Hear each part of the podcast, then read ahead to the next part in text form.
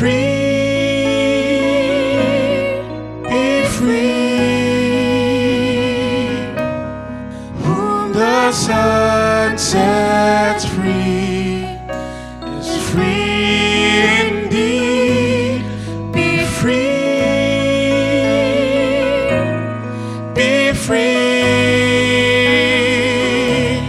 Whom the Son sets free is free. Stand firm